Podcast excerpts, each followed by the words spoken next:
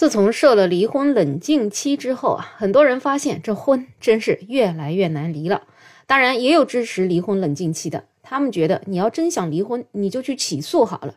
可是真是站着说话不腰疼啊！这起诉离婚啊，那可是更加难上加难。最近，来自云南昆明嵩明县的女子赵小小，多年来就一直为了离婚这件事情奔波着。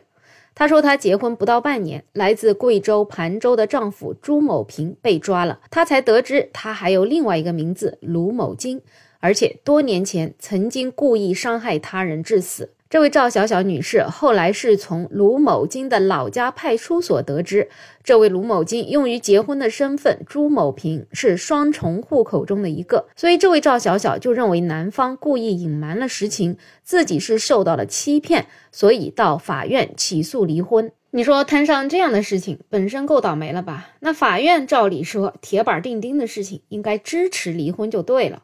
结果事情并没有他想象的那么顺利，正如很多起诉离婚的案件一样，法院照常驳回了他的离婚请求。而驳回的主要的理由是他没有提供足以证明夫妻感情确已破裂的证据。真的听到这里，我都有点想笑了。你说一个人用另外一个名字隐瞒了跟自己的妻子结婚。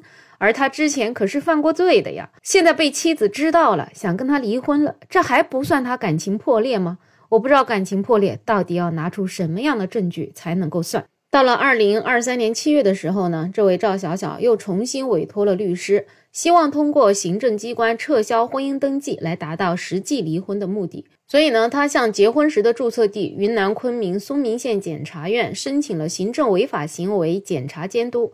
请求该院向嵩明县民政局作出撤销赵小小与朱某平的结婚登记的检查建议。时间一晃呢，又来到了前几天了。这位赵小小的代理律师，北京国资律师事务所张金律师告诉澎湃新闻，目前还没有收到有关部门的书面答复，但嵩明县检察院曾召开会议，口头告知云南省民政厅，认为不可撤销婚姻登记。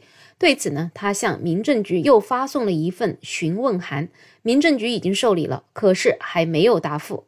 那这位律师表示，他们会继续跟当地民政局、检察院沟通，帮助赵小小撤销婚姻登记。从这个案子里，我们也可以看到。这样一件显而易见是不合法的婚姻，想去起诉离婚，结果却困难重重。从二零二一年到如今，已经是二零二四年了。这位赵小小还要跟当初隐瞒她犯罪事实的丈夫存在着夫妻关系。我们的这些法院几十年如一日，还在本着宁拆十座庙，不毁一桩婚的这样一种心态，在为我们的老百姓办事儿，真的是让人觉得特别的心寒呢。对于这样一个案件本身呢，有律师认为，对于当事人隐瞒犯罪行为，当前没有法律明文规定属于应判决离婚的情形。